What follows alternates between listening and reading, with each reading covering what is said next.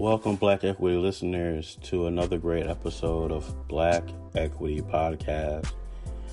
Many of you have been listening to our podcast from the very beginning, and I thank you so much for being part of this journey of over 300 plus episodes and having really dope conversations about how to obtain black equity and what black equity truly is.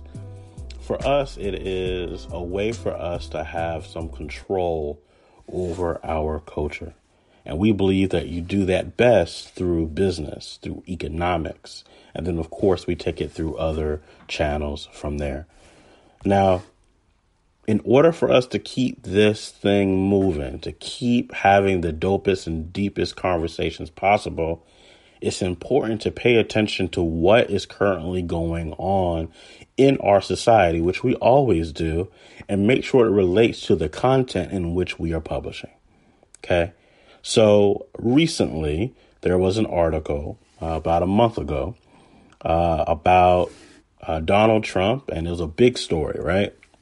President Donald Trump uh, had paid just $750 in federal taxes and the world went crazy. they were saying, How is this possible? Why is he not paying more?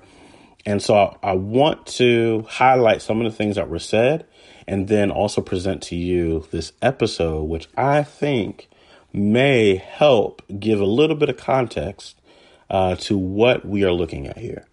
So there's a recent report in CNBC that says the following there are two strategies that may have helped Trump pay just $750 in federal taxes.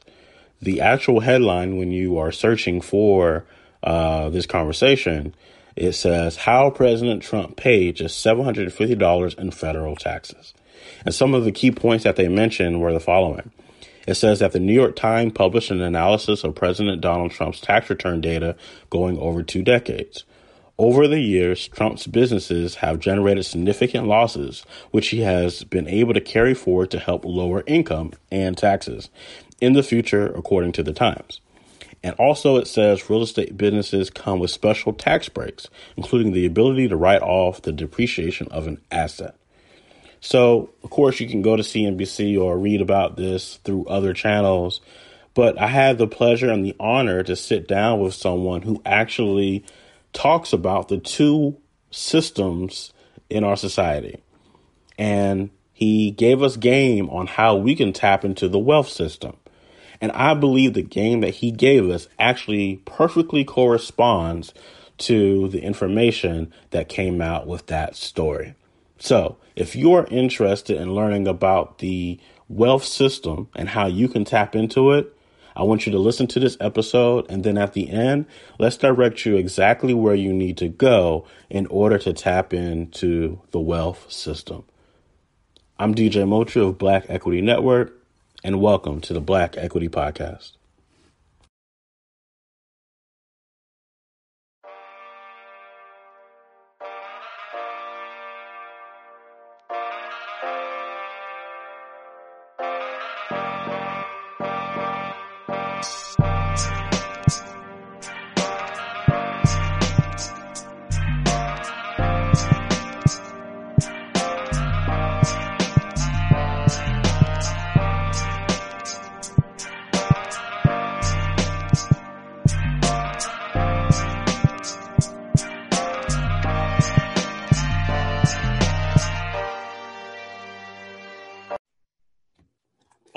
We are back for another great episode of Black Equity Podcast. And I've been wanting to have this conversation for quite some time.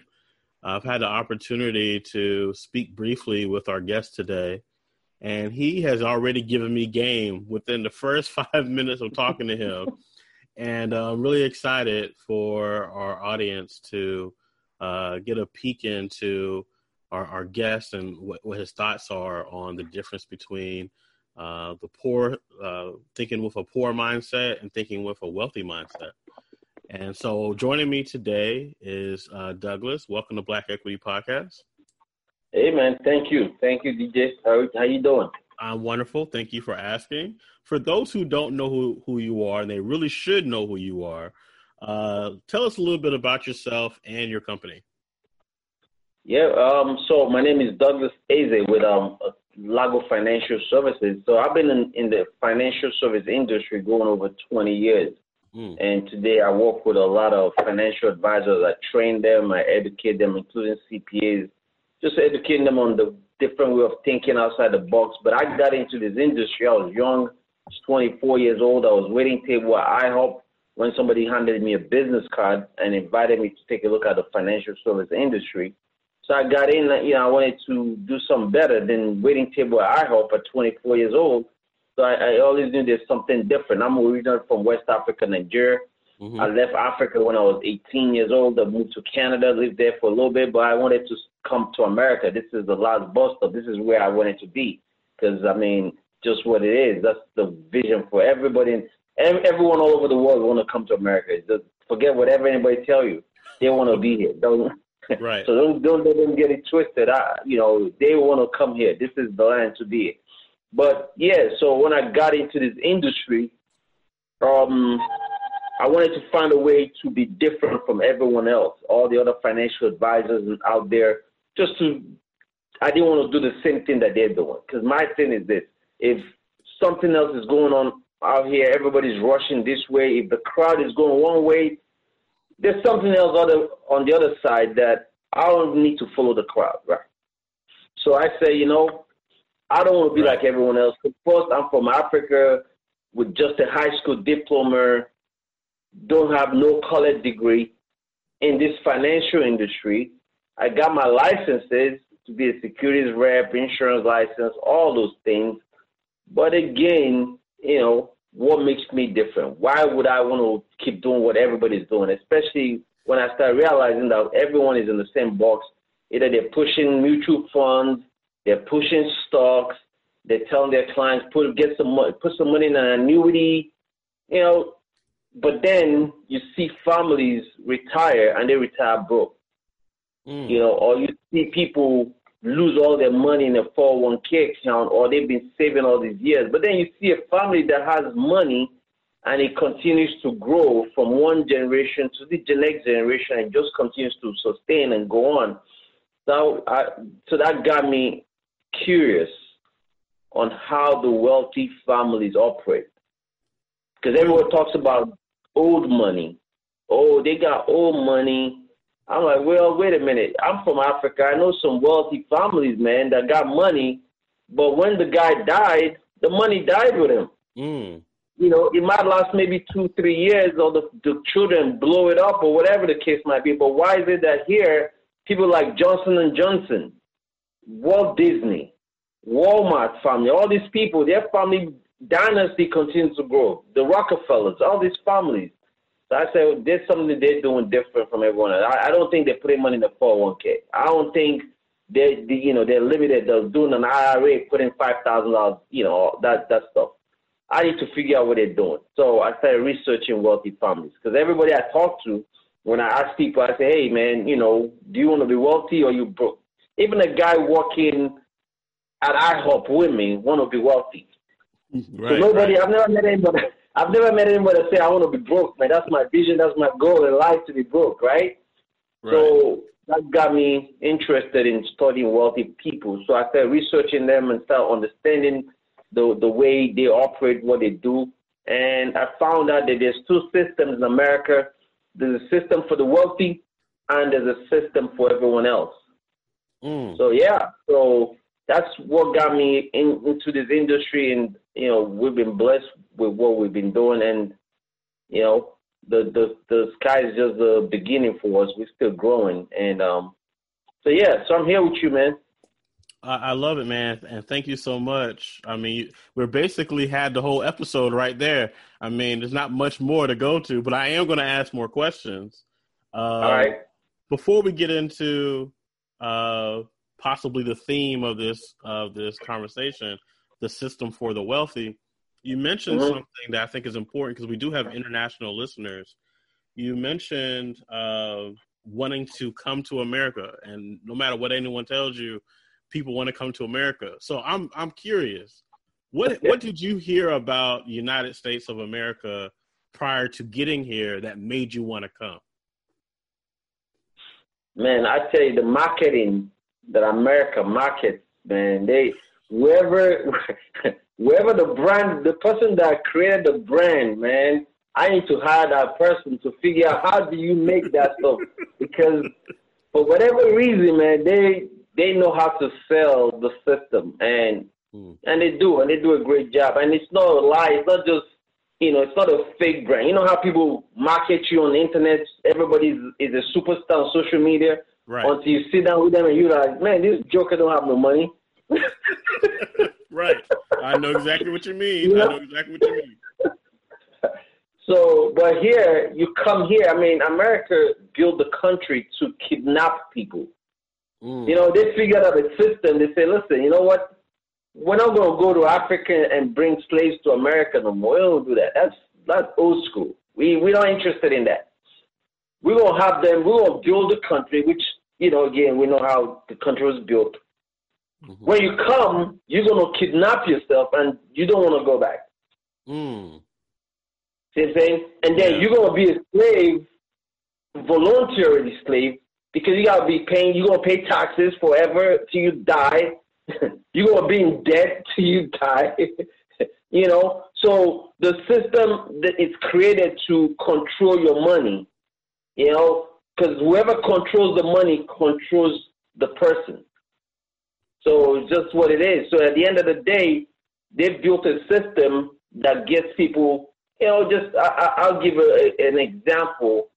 I remember, you know, during the September 11, mm-hmm. and I think there was a documentary. Either it was, or it was actually was the the one of the terrorists. Basically, if you notice, they, they didn't let them stay for long. They came in and they committed their crime and they, they died and gone.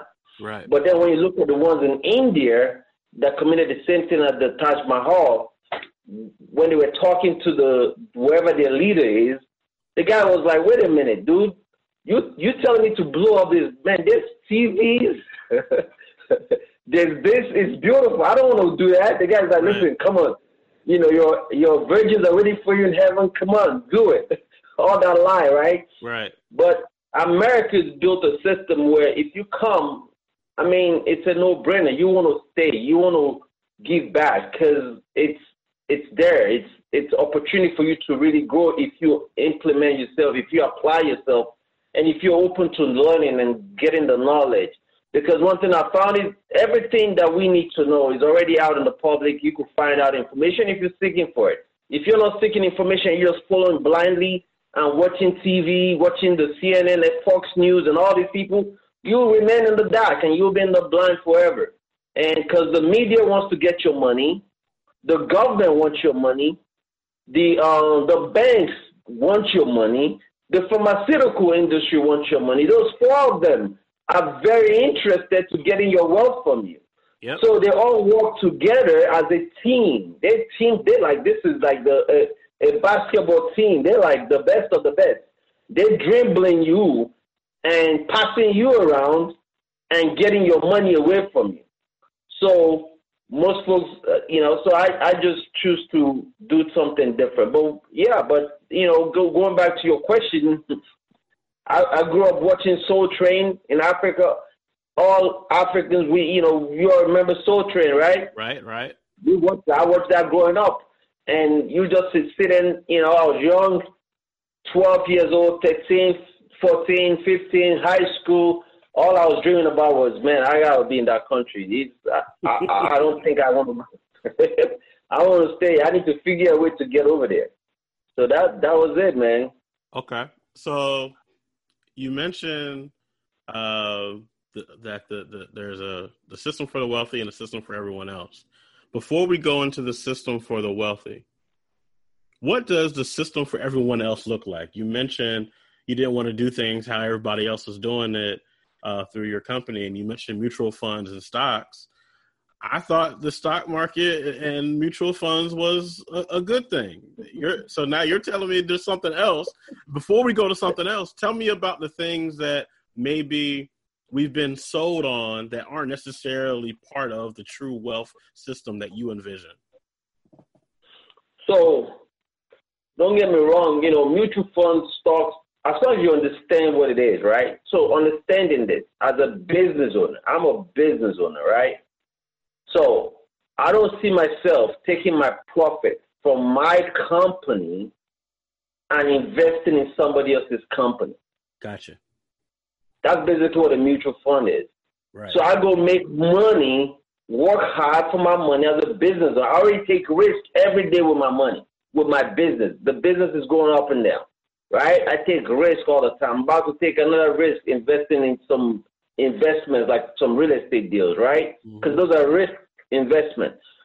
But then you're telling me instead of me doing that and grow or reinvesting my money back into my company, which is the company I'm growing, I should take my profit and go give to a invest to a mutual fund company or to a stock and buy somebody else's company stock.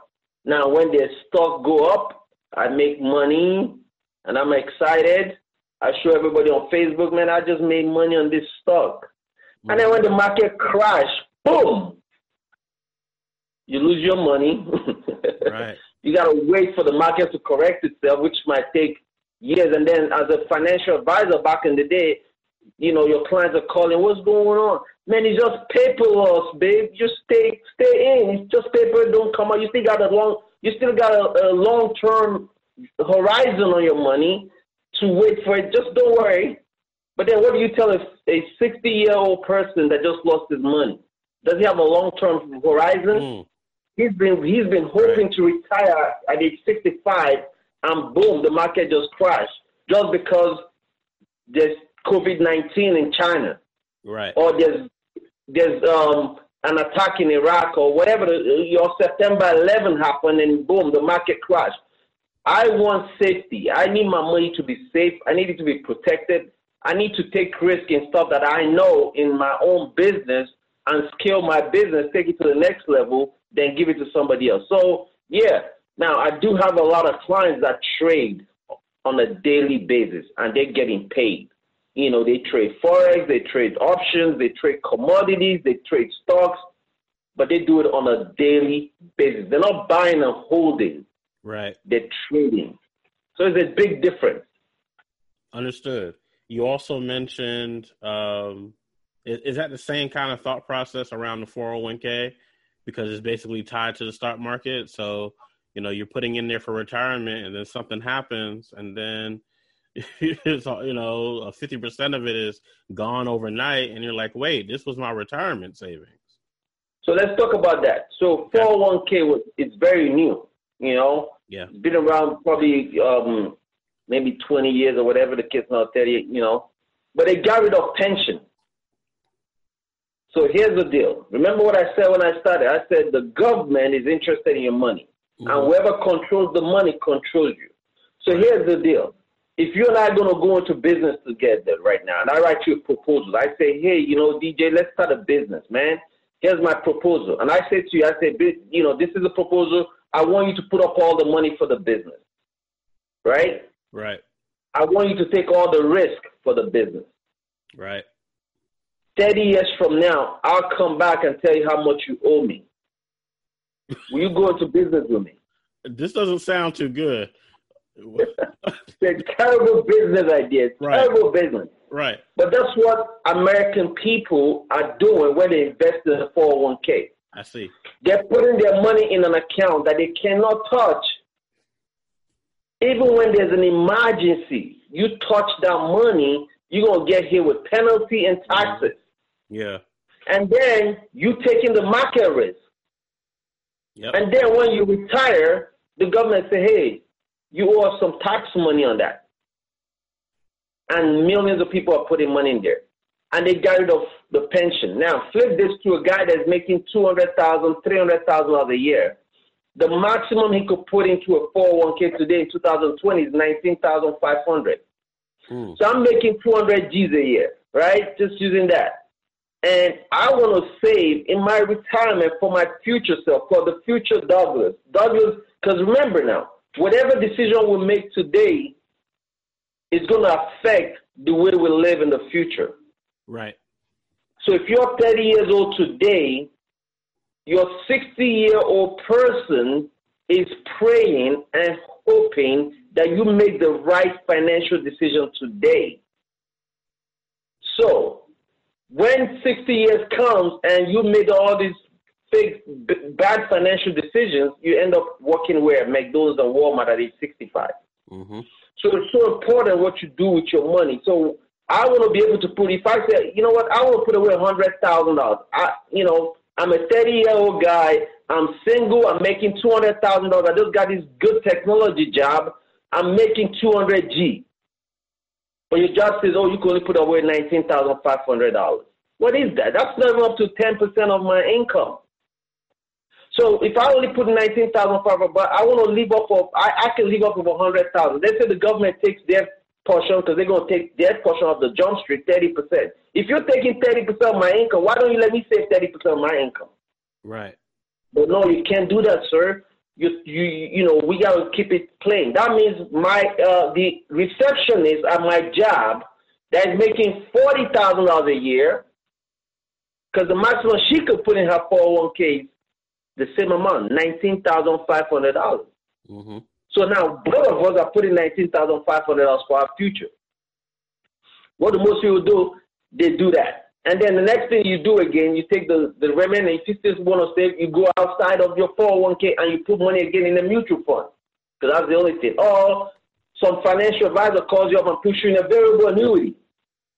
Same thing. All still taking risk. I already taking risk with the job. Now I'm taking risk outside of the job. Okay, fine, whatever. So when we retire together, me and the receptionist, now we have the same amount of money. Right. Because our money grew together. Right. right? Mm-hmm. So now we gotta retire with the same amount of money, which means I need to move away from my maybe my five hundred thousand dollar house and go look for a house in the same neighborhood as the receptionist. Right. That's crazy. It never makes, no sense. sense. Yeah, makes no. no sense at all. And so I see where we're about to go here. You're about to pull the, the veil back and say, hey, there's a different way to think. Uh, before you do that, I have a feeling that what you're about to tell me is uh, something that is not something that people are going to mention a lot. And it may be simple, it may, it may not be necessarily hard, but I'm wondering why is the information that you're about to share today why why don't they teach this? Why are they teaching the other stuff that is not necessarily going to be the most beneficial for us? So the thing is this, right? I used to teach that, you know, until I say no, this ain't right. Mm-hmm. See, at the end of the day, you got to look at yourself. I'm a consumer just like the folks that I'm helping with their finances. They're consumers too. The only difference between both of us is that I have a license to share that information. Right. So I owe to myself as a fiduciary to say, listen, I don't want to do it the way you're doing it because you've been showing me this same thing for 24, 30 years. This is the same thing that most people have been doing. And then when I go to McDonald's and Walmart, I see a 65 year old person working and when I talk to that 65 years old person, I say, man, what are you doing? Why are you still working at this age? You know, try. Ask those people. They used to be young just like you. They used to have a great job just like you. But now they're working at 65. And some of them saved in the 401k. Some of them put away money. But they don't tell you their story. All you have to do is Google on, on YouTube 60 minute, 60 minute documentary that says the 401k fallout 401k Fallout 60 minutes documentary, and you see a video, and you see people during the 2008 crash of the market crying, man, my, my 401k just went down. And it's not a news story, it, ha- it just happened again. You know, yeah. when this COVID started. Right. You know, so I had to look at something. I needed to look at what are the wealthy families doing. So the key to money is you got to be in control of your money. And you got to master the art of using OPM, just like the banks use OPM. For you, those of you that don't know what OPM is, other people's money. The banks use other people's money. The government uses other people's money. The media uses other people's money. The pharmaceutical industry uses other people's money. Every industry uses other people's money. Why ain't you using other people's money? that's a that's a great question. We're, we're gonna we're gonna dive into that uh, a little bit more. Um, but you mentioned a word that I think is important for us to uh, explain to the audience before we get deeper into uh, the wealth system. You mentioned uh, fiduciary. Why is that a, a, important distinction than someone else in the financial services uh, industry who may not have that distinction? Well, just because they don't have it mm-hmm. doesn't mean they're not doing the right thing. You know, because right. I got it just because I, you know, they want me to get this stuff, so I got it. That's you know, didn't mean I wasn't, you know, doing the right thing anyway. At the end of the day, a person, when you're sitting down with a person, one thing I always tell folks, you know, if you watch any of my videos, I say, listen, before you sit down with anyone and they ask you for your financial data, because as a financial advisor, we want to see your financial data, we want to see what's going on in your world. Also ask them, okay, this investment you're trying to pull me in, let me see yours. Let me see what you're doing with right. your money. Let me see if you got money too. I mean, let me see what you're telling me to do. If you tell me to buy this product, are you do you own some of this product? Tell me, let me see what you're doing with it and how you're making it work. You know, and then we as we have to use common sense in everything we do. You know, so fiduciary is very, very important title to have. You know, but it doesn't mess up the fact that if you don't, if a person doesn't have it, doesn't mean they're they're bad or they're wrong at the end of the day, you not you gotta because there's some people that have the same title, they call themselves fiduciary. They're still doing jacked up stuff. Gotcha. You know, they're still doing jacked up stuff. So it don't make a difference. At the end of the day, you need to be able to, you know, look at the person that you're trying to do business with and say, hey, you know, tell me, you know, show me what you're doing. Not just tell me about it. Are you living, you know, are you living the life that you're trying to get me to do? Every financial advisor that work in my organization, I, I tell them all the time, you cannot go out on the street and try to help somebody and you're not helping yourself. If you don't have the product that we're talking about, if you're not using the system that I'm teaching you, then you don't need to be talking to customers. Mm. Should not. Because you're about to ruin their life.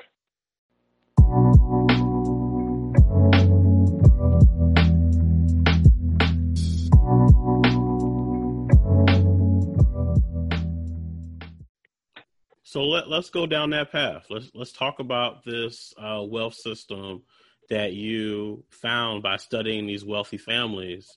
Uh, you kind of have touched on it a little bit about having control over your money and also using other people's money.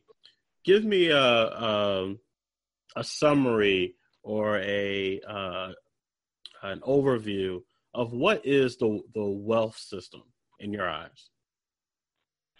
So the key to wealth building, you know, from one of the quotes from a very, very wealthy individual, J.D. Rockefeller. You know that name, right? Yes, I do. One of his favorite quotes. He has two favorite quotes.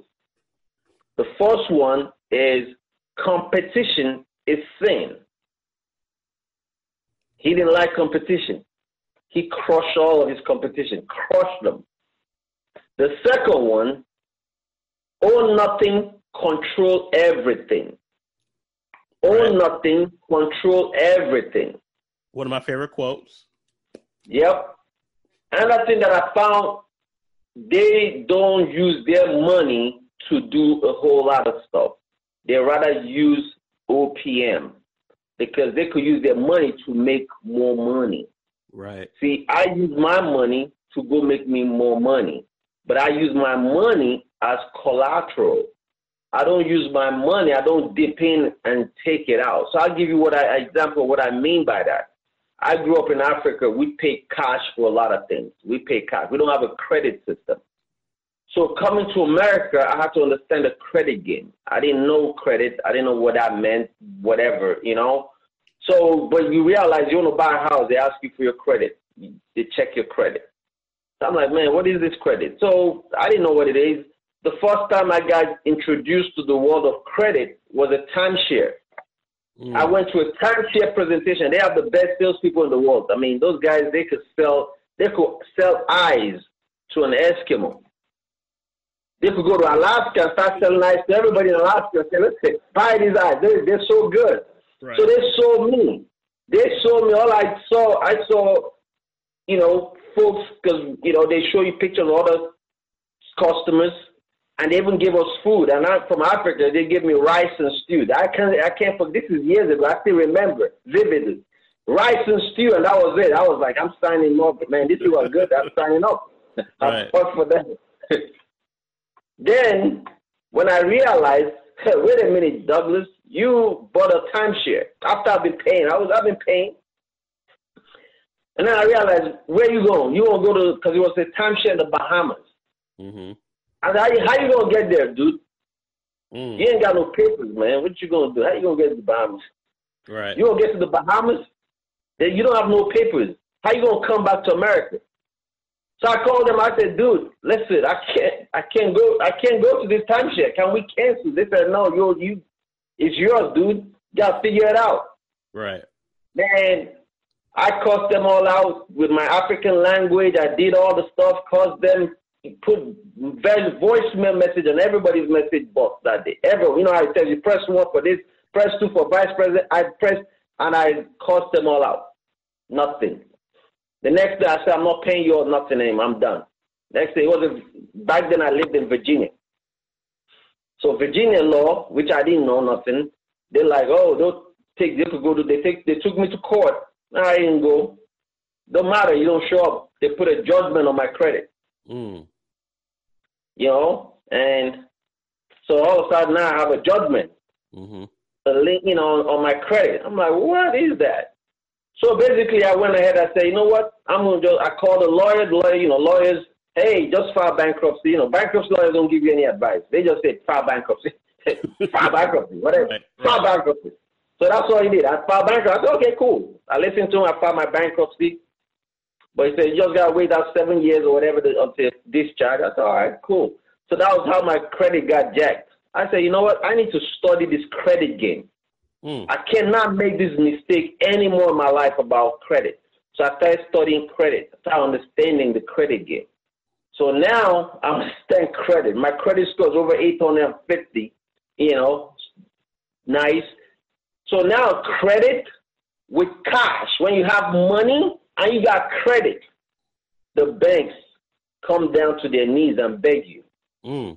But here's the key you got to use the money for to make build wealth for yourself. So I'll give you a quick example of that. A lot of people, which is another lie they've been told in the press, in the media. Okay. Because remember, the banks, the media, the government, they all work together to get your money away from you fast. So a person goes out. If I came to you and said, DJ, I need you to loan me money. Loan me a hundred thousand. I saw this beautiful house I want to buy. Loan me a hundred, loan me a hundred thousand dollars. You said, sure, I'll loan you a hundred thousand dollars. You're gonna ask me a question, DJ. What is what question you're gonna ask me?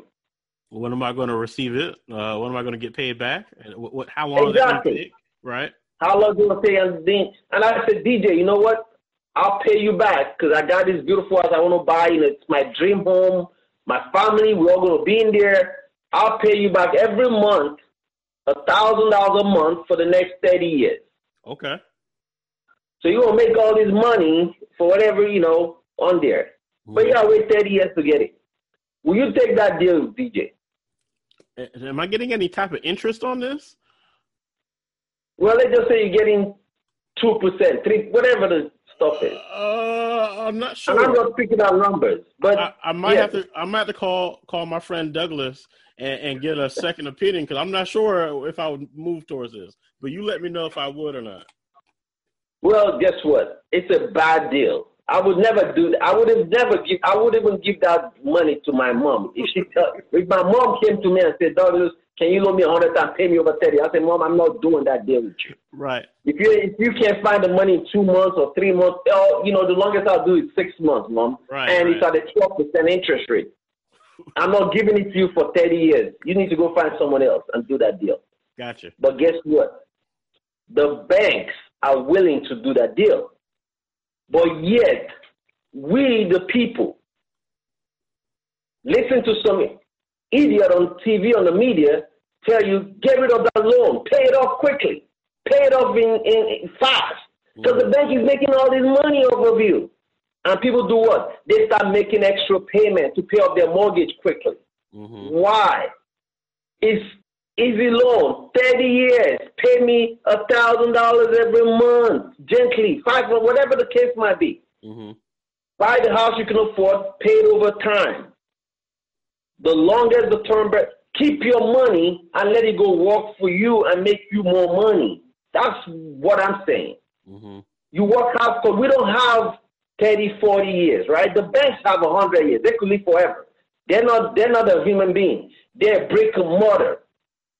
They, they make money off interest. Every dollar you make, the bank is taking 34% of it in interest. So they make their money off of interest. And if they're willing to give me people, because the banks don't print money, they don't print money, they use other people's money. So if I give them their money quickly, they give me a loan for hundred thousand dollars, and I say, you know what, I'm just gonna pay cash a hundred thousand. I take my hundred thousand that my future person, because every time I make a decision, I'm talking to my future guy. He's like, "Are you serious, Douglas? You about to do that? Hey, wait, wait, wait! Don't do it, because I need you. I need that money. Can you invest it somewhere first and make more money instead of giving it to the bank? Because remember, when you put the money in your house, it's not earning any interest. You're not making no money on the house. So why are you leaving it in the house? And then when you want to get the money out, it's that either you refinance the house or you sell the property. hmm That's the only other way you could get it. Yeah, you could do a home equity line of credit, but you got to qualify for that. And the bank has to be liquid to want to give you that money. And they could call that loan anytime. Yeah. But yeah, people do that. Yeah, you you raise a good point. So you're saying instead of dumping your money into things that don't necessarily pay you back, uh, you should be putting your money uh, to work for you. And Yes. what are some of those vehicles? And not not necessarily saying you're giving any type of investment advice uh, today, but uh, what are some of those types of vehicles that you could go down if you're trying to make your money work for you? So here's what I tell everyone. All right, your money is like a car. Okay. All right, so think about a car for a minute. You go buy a car. You go to the dealership. The dealership for you is your job. Gotcha. You buy a car. You make money.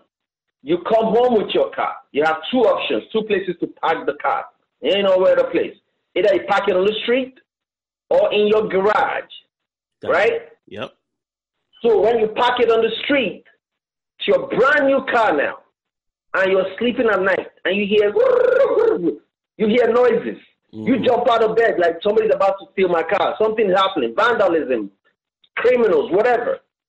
You like you you having nightmares because you don't want anything scratched. You don't want people. You see, you see people buy a brand new car and they park the car. They go to the grocery store. They park away from and they walk to the. car. You know what I mean? Yep.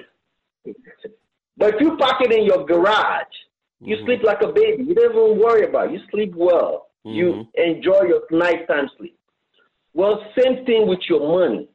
Where are you parking your money? Mm. Where you park your money, what is affecting it? Interest rate is one. Are you getting a good interest or a small interest? For example, most people park their money because, again, some advisors have told them park your money in a savings account at a local bank where the bank is paying you 0.25% interest rate. Well, inflation is 2 or 3%. So you're already on the, you're already losing. Yep. The second thing, oh, tax lien. The IRS decides as a business owner, and they say, well, we think, DJ, we think you owe us some money, man. And guess what they do? They freeze your bank account. Mm. So many business owners have, because they don't realize that the IRS, the Internal Revenue Service, mm-hmm. their collection agency, right. they collect money. So a lot of business owners they make money and they tell the IRS, I didn't make any money. Well, they know you made money. You driving a Bentley and you tell them you didn't make any money. Come on, they're collection agency. So they freeze your account and they take your money. You go through a divorce, 50 50. Your money is gone. Think about all the things they could go after your 401k garage, your savings account garage, your mutual fund garage. They could get that. Your house, 50 mm-hmm. 50, right? So I tell people use a garage that protects your money, where the IRS cannot touch it, where the divorce court cannot come after it, where the creditors cannot touch your money, where interest rate is higher than 0.25%, where it's protected, the money grows tax deferred, the interest you're earning on the money grows tax deferred. When you want to take the money out, you could take it in form of a loan, which is another thing. Oh, why should I loan for myself? Okay, you take it in form of a loan, and you don't have to pay taxes on it. Mm. Because a lot of loans, there's no taxes on loans, right? You don't have to pay taxes. And the money grows. Mm. And then it still have protection on your life. Just in case you don't make it, you mess around and you die. Then your family gets the money. For those of people that don't know what I'm talking about, I call it, it's called cash value life insurance. Gotcha. That's where you want to park the money, but have to be designed okay properly. Now, understand this when I say that. It's not an investment, but it's a garage to park money. Now, understand this when I drive my car, because right now my cars, they parked here, they, they're the house, they're in the garage. They, you know, I'm not going anywhere, they're in the garage. Now, when an opportunity presents itself, my daughter says, Daddy, we need stuff at the grocery store. I jump in the car, I go to the grocery to buy whatever we need to give it to her, right? Right if if somebody if you call me up and say, Douglas, man, we got this money we're about to make, can you come meet me so so so place? I jump on my car, drive to the airport, get on a plane, and fly to wherever you are. So we'll go make this money. So your money in a in, in a garage needs to be ready to be used. But in the meantime, you got to keep filling up the garage, your money garage, until the right opportunity presents itself. Right. That you can use it to go make more money for yourself, where you could get double digit returns. Maybe invest in startup businesses, maybe invest in companies that you understand, you believe in, that you say, okay, you know what? I'm, I'm one of the initial investors, like people that invested in Uber, people that invested in Airbnb, you know, mm-hmm. stuff like that. There's tons of other startups like that. You could invest in real estate. You could be a hard money lender. There's a lot of things you could do. In just the stock market, people are just so carried away with stock market and all that. There's a ton of stuff you could make money. I mean, there's tons of alternative, we call them alternative investment. Mm-hmm. But I need to have my money parked in the garage, and then when I want to use it, now here's the best part of it. I don't take my money to go do those deals. I could borrow against it. There's financial institutions that say, hey, we see how much you have in your garage. You have two hundred thousand dollars. Mm-hmm. There's this property over there that you want to buy. All right, go get the property. We'll give you hundred thousand to go buy the property. Keep your two hundred thousand where it's at. Let it continue to grow at a decent interest rate, compounding, and then go buy whatever you want to go buy at an interest rate that's also decent, but doesn't show up on your credit report. Mm and there's no monthly payment. If you don't want to pay them, that's fine. If you decide to pay them every month, that's okay too. They're not calling you every day. There's nobody from India calling you and harassing you, telling you, man, you're late on your payment. You're not stressed about it. None of that. That makes sense. That that makes sense. But so the first the first garage was the cash flow, uh, cash value life insurance. But what was the second garage called? No, that's it. Because I was talking about other garages okay. that people have money in. Okay. Like their savings account garage, their money market account garage, their house garage. Because a lot okay. of people park money in their home. Some people are house rich, retirement poor. Gotcha. 401k is a garage. You know, because the 401k is not an investment. An IRA is a garage. They're not investment. They're just a garage. They're a shell. You park vehicles in there.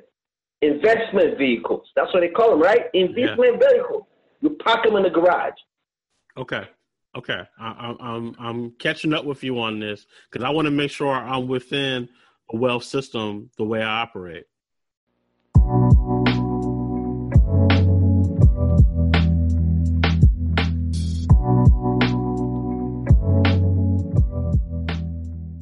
Now, I've been hearing something about uh, operating with uh, trust.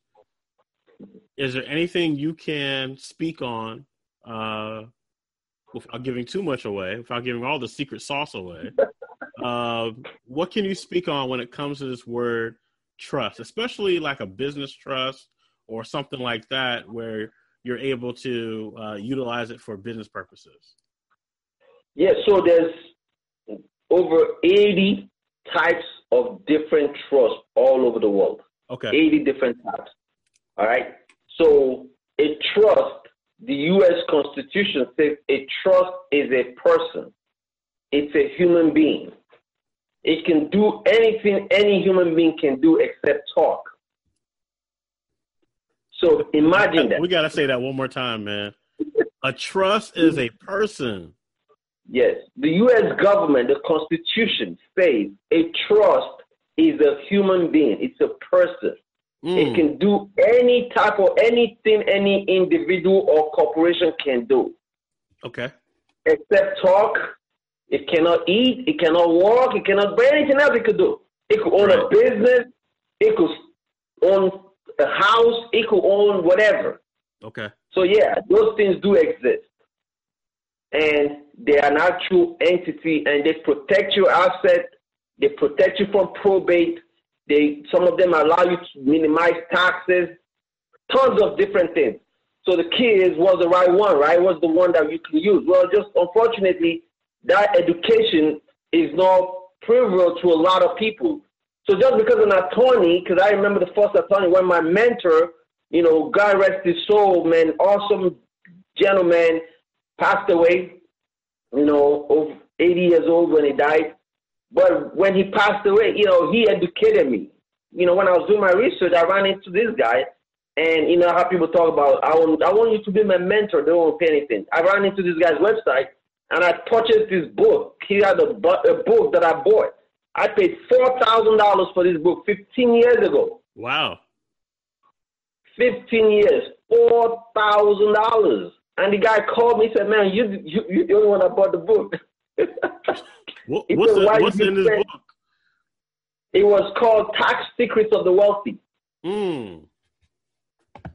So I purchased that stuff, man, and um, we got on the phone. We spoke. He called me. We spoke for two hours, and then he asked me how old do I think he was. I said, "Man, you you sound like you're in your 60s." He said, "No, I'm 75 years old." Hmm. I'm like, "Wow." He's like, but once you finish reading my book, you're gonna have a lot of knowledge. In that book, I saw where trust can own a business. So when I said, I said, man, let me go start, let me go get a trust. I need a living trust to own my company because I had an S corp then. Mm-hmm. I need a living trust. And I went to the attorney to set up. She charged me like seven grand. I paid, and I asked her, you know, I want this to own my trust. She said, no, I can't do it because I'm like, ah, wow, okay. She didn't know. Right. Because she's just doing a template for you. Just set up, you know, I mean, Suze Orman has a template for you to set up a trust. I mean, they all do. That's all they do. But it's a living trust she's talking about. That's all she can do. No problem.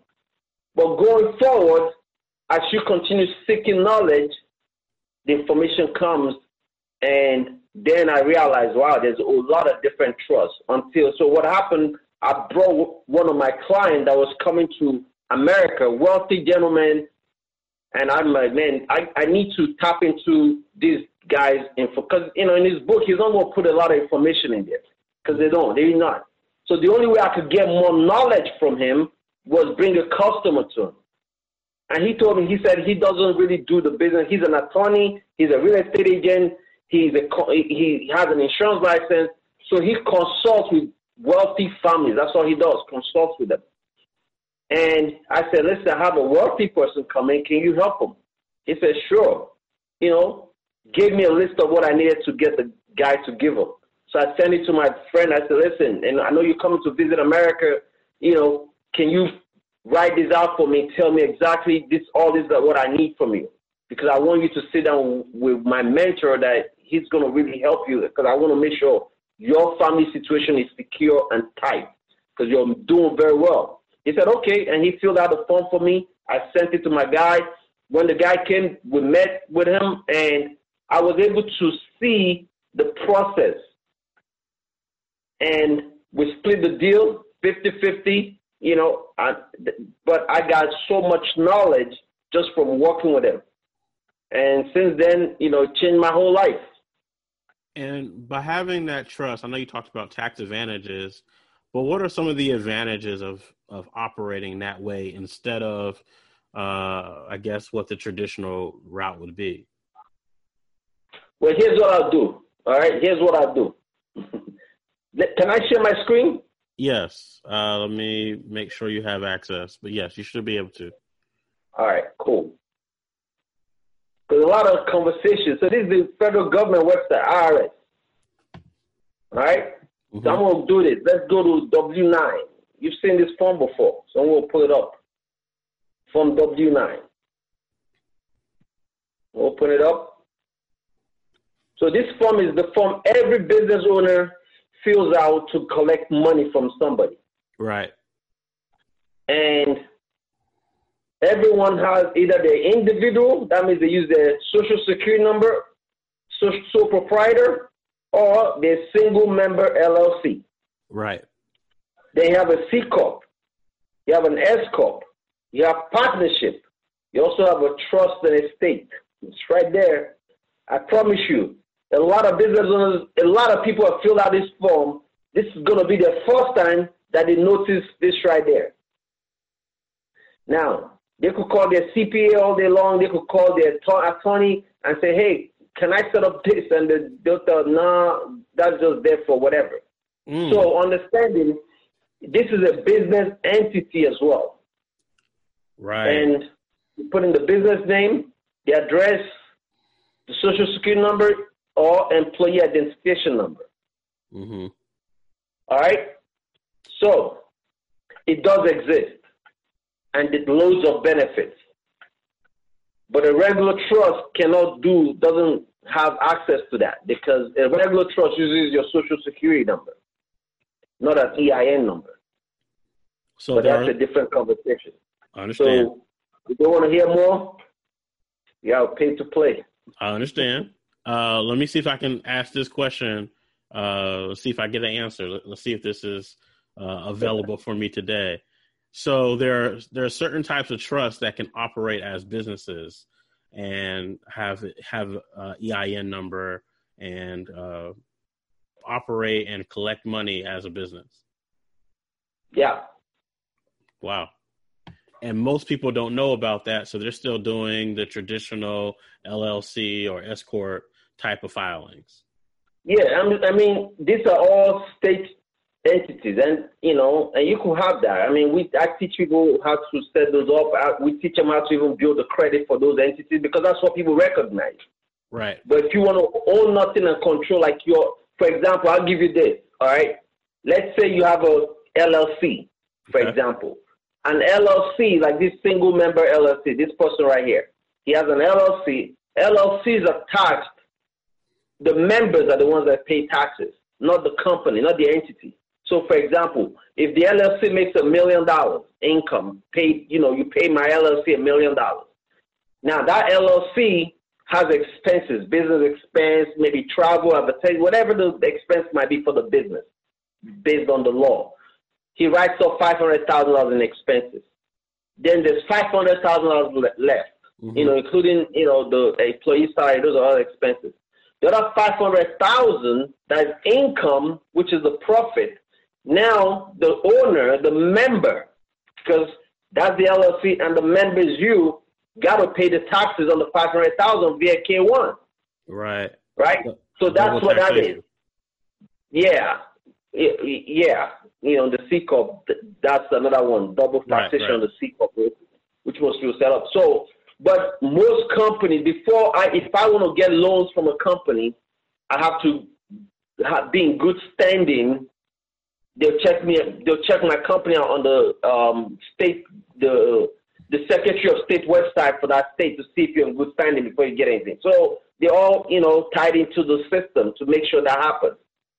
But the owner could be a trust. A trust. This trust right here can own, be a part owner of the LLC. So now instead of being a single member LLC, we could have a, a multi-member LLC. Gotcha. All right. So the trust can be the owner, and then we could move from there and then do what we need to do. I mean, there's different trusts as well. So there's connecting this.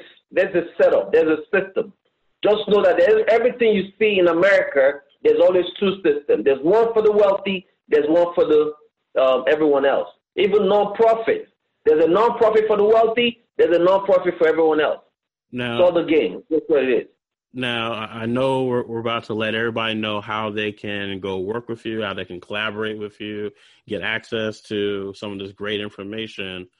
But you just said something, and if you could just give us a, just a tad bit more on it, if you could.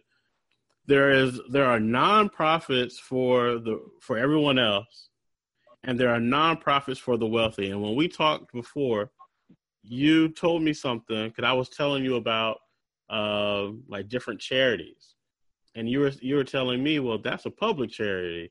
There's also a private charity. If you could just right. tell us a little bit about that, because to me that's a game changer. Uh, if you at least know that this this exists. Right. So definitely. So public charities, Salvation Army, churches, you know, um, boys and girls clubs. Those are all public charities. Some people have them. Five, you know, or I have a 501c3. 501c3 is a determination letter from the IRS saying we've determined that you are a non-for-profit. That letter comes from the IRS and allows you now to collect donations from the public, right? So basically, when you hear the wealthy say, "Hey, I'm to give away my wealth to charity. I'm to give away all my wealth," I got, I was like, I'm from Africa, so when you tell me you're to give away your wealth, to I'm just gonna give away all my wealth. I'm not gonna give my children any money. I'm just gonna give it away. Right. All right. I'm like, okay, but he's still rich. He's still the richest man in the world. Right. And he just gave away all his wealth. I didn't. I, it didn't make any sense. I didn't like how did he do that. Then I realized, wait a minute. There's another charity that is not giving away their wealth. They're taking the money from this right pocket to the left pocket. They still control the money. Mm. Those are private family foundation. Just because somebody has a foundation, there's a lot of athletes, there's a lot of football players, basketball players, even celebrities that have foundations. But all foundations are not created equal. But when they talk, so here's the problem, because what happens is we, as we continue to grow, right, in wealth, or whatever the case might be, we're in the same circle of people sometimes, mm-hmm. right? Right we don't step outside our circle because for whatever reason we've been programmed to not trust so many people, right? Because if you if you're divided, then you you you're gonna stay in the same box. But if you're open to learning and thinking outside the box, information comes to you. But at the same time, if you're a talker and you're very proud and you don't listen, see, God gave us two ears and one mouth. That means we need to listen more than we talk. Mm-hmm. So if I'm sitting in a room with a wealthy person and we're driving the same car, right? We both pulled up in the same Rolls Royce. I'm like, yeah, I got a Rolls Royce. You got a Rolls Royce. Not realizing that the what is in his engine is different from what's in my engine. But because I'm so ego, oh, I got a Rolls like he got a Rolls Royce. I don't ask him. I don't say nothing to him. I'm like, man, we we we the same. Right. Instead of me saying to him, man, can I look at your engine, please? You know, right. let me see what, what underneath the engine. How did you build it? And then I go look. I'm like, oh, sh- it's different. it's different. is different from right. what's in my engine. Right. And then after asking questions, how did you build this? Who did it for you? Which, you know, so that's the key. So my point is, just because you have a foundation, don't mean yours is the same as Warren Buffett. Gotcha. or Bill Gates. Gotcha. So uh, listeners are, are listening in, business owners and investors. They're hearing this episode they're learning that there is a uh, wealth system that they need to tap into. How can they collaborate with you? How can they work with you uh, to get started uh, thinking towards the wealth system? So first, see my book right there is called Creating Generational Wealth. I wrote a book yes. on that, working on the second version. But the most important thing, the way you could reach me is buildwealthwithdouglas.com buildwealthwithdouglas.com. Because of your, you know, your your show, there's a, a very very hefty discount on there. So when they go, they could, you know, click on it and then set up a meeting with me, and we could chop it up and talk. And I'll share some more information to help them, you know, get their stuff together. Especially folks that are looking to really maximize the benefit. You, American government loves small business owners. We I mean, that's the heartbeat and heart, the blood of the country. Now, then I'll say, America is the best tax haven in the world. The hmm. wealthy in this country don't do offshore banking. They don't take their money to Cayman Islands. They don't do they don't do Swiss bank. You know, I'm from Africa. We have a lot of dumb, dumb politicians that take all their money and go dump it in Swiss in the Switzerland in the Swiss bank. Swiss mm-hmm. don't produce nothing. They have no. They just make money off their banking system and the right. wristwatches. They have, you know, beautiful watches.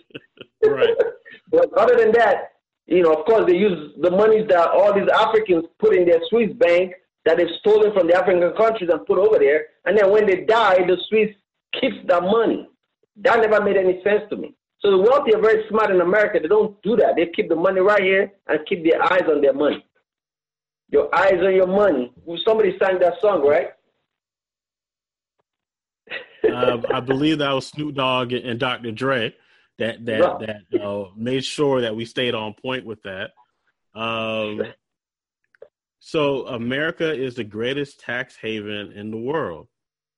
Yeah. Wow. Wow. That's that's a that's a that's a huge nugget right there.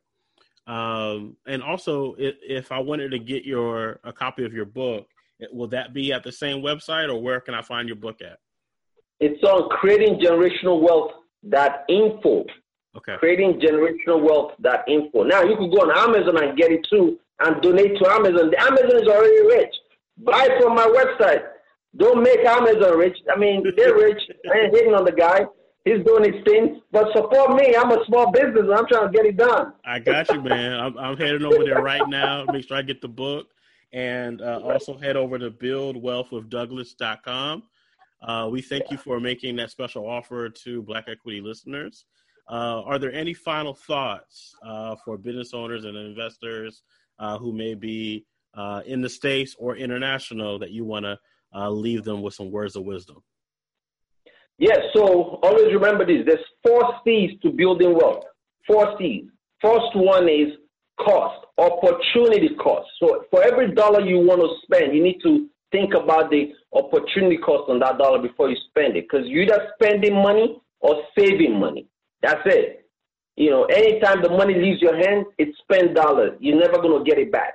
Right. You know, but if you save it, it's going to come back. The second one is collateral, collateral opportunities. You got to be able to use your money to as a collateral because we're using everything. The banks use your income as collateral. You should be able to use your own money as collateral. So when you're saving money, can you collateralize that fund to buy other stuff? Gotcha. All right. And then compounding interest. But I put a different caveat to it uninterrupted compounding interest. Uninterrupted. That Ooh. means I don't want my money when I put it in a, in a, in a, in the bank in the garage that is growing. If I go withdraw it, then I've just interrupted the compounding.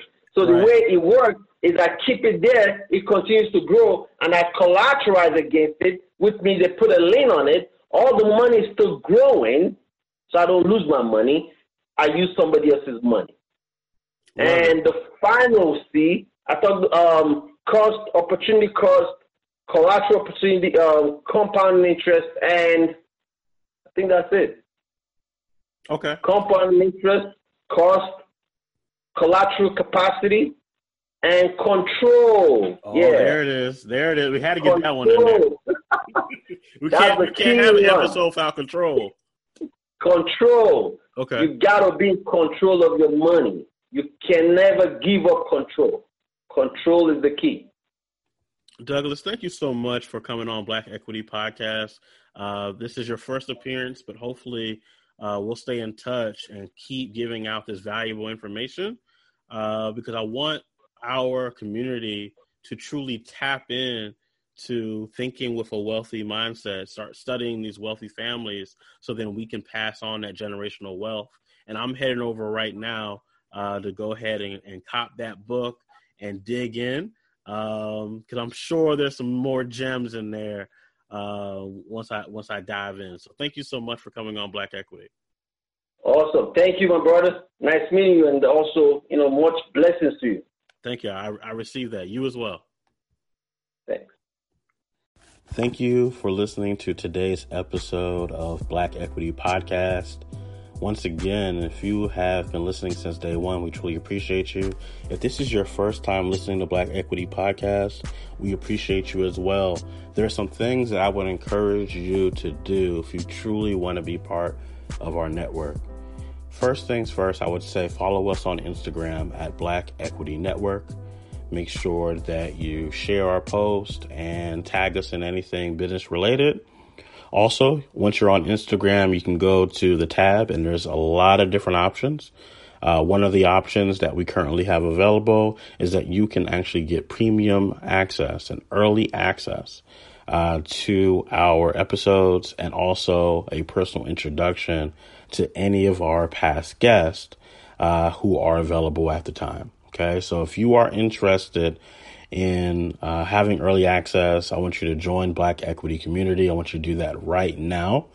Also, I want you to explore everything else that we have on our uh, menu on Instagram. And also, if you're a company and you want to be in the flow of information that we have, you're going to want to go to our Black Equity Network portal and you're going to want to register your company. And then we need to hop on a few calls so we can get you in the flow. This has been a really great episode. Actually, there's going to be a link in the show notes. If you want to work with today's guest, we're going to point you in the right direction to do that so then you can tap into the wealth system for yourself. Thank you so much for listening. This has been a next level conversation, and we look forward to the next one.